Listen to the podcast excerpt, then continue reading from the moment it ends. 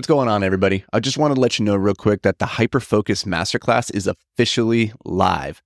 We put a ton of time and energy into this project, and based on all the positive feedback so far that we've received from students, it's pretty awesome. Seriously, we're really psyched on how it all turned out.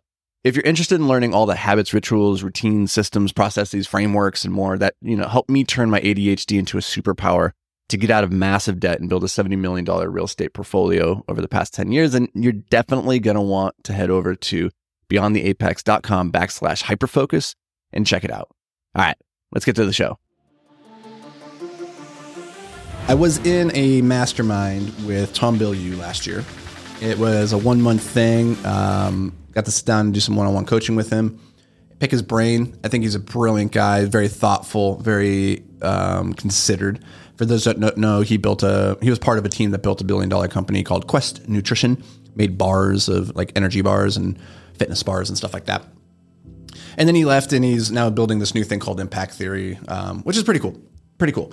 But he had this concept which really resonated with me, because as a person with ADHD, as an entrepreneur, like you listen to this, you might really resonate. Is that like there are just so many directions that you could go in life. This is something that caused me so much friction and so much pain when I was young, is that I felt I had so much potential, but I could go in a billion different directions. I could do it all. And I felt so frustrated because it's like the dog that has too many bones to chase. It's like just becomes overwhelmed and doesn't chase anything. Like that was me. And I think a lot of, or I would start to chase one, and I would be like, oh, that's a really good bone. And I'm like, oh, that's a better bone. I'd drop that bone, go get the other bone, and like never actually get to enjoy any bone. I was just constantly running from bone to bone to bone. And when I share that story with people, a lot of people go, that's me. How do I get through that? And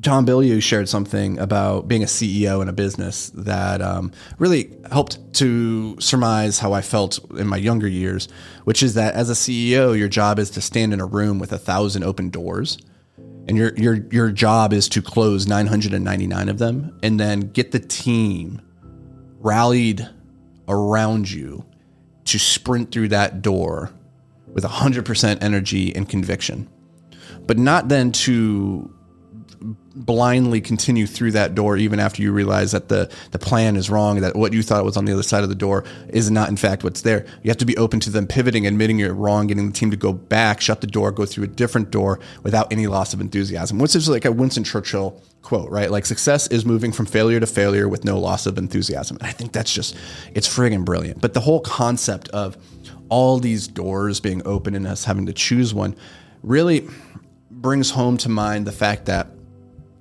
in business, in life, most businesses are not dying as a result of starvation, not dying from a lack, from insufficient nourishment. They are, in fact, dying from indigestion.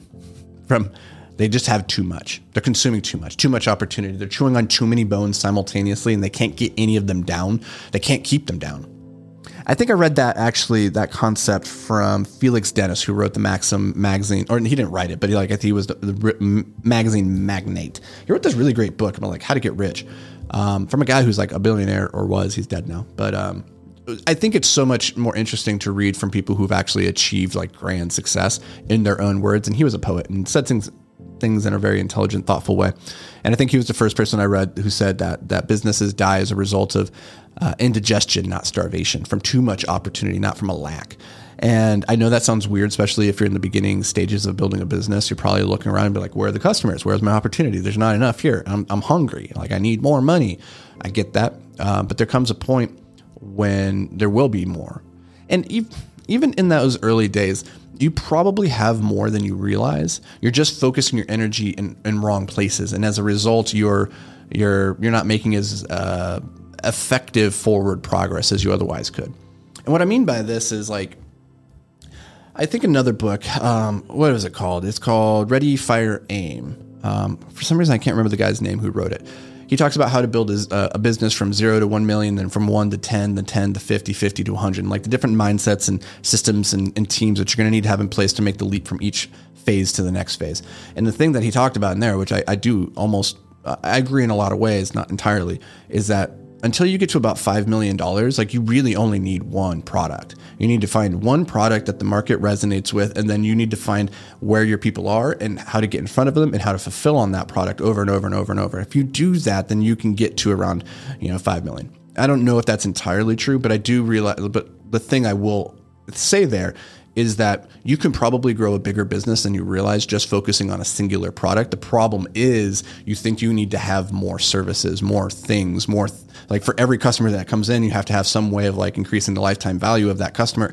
And that's all true. You do want to increase the lifetime value of your customer, but you need to first figure out what that solid product, that solid offer is that's going to maximize the number of people coming in through the door. Once you have that, then you can sell to them on the back end with back end offers. And that's a great way, once you have that list, that customer base, that book of business, to then take these 1,000 customers who bought this one product and then market to them this other thing. But what ends up happening is we're using all of these different products and services as like a front-facing consumer product to get people in the door. And it's overwhelming for us from both a design and fulfillment perspective. So like designing the product and actually putting it in front of people.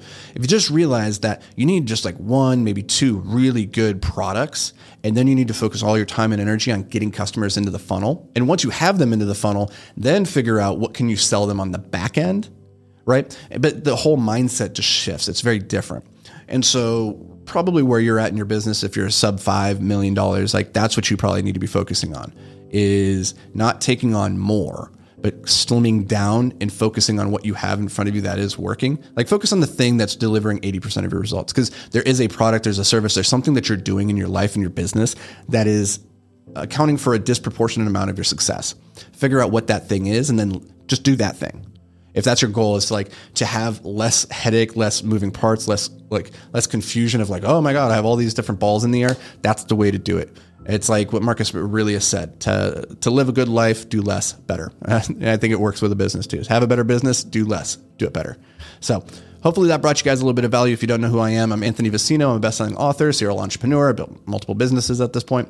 Real estate investor with tens of millions of dollars of assets under management. And I make this podcast so that entrepreneurs just like you can learn how to hyper-focus on the things that matter so that you can maximize your return on life. So if you got some value out of this, make sure that you go leave a review, hit the subscribe button, and I'll see you back here around these parts tomorrow. Peace.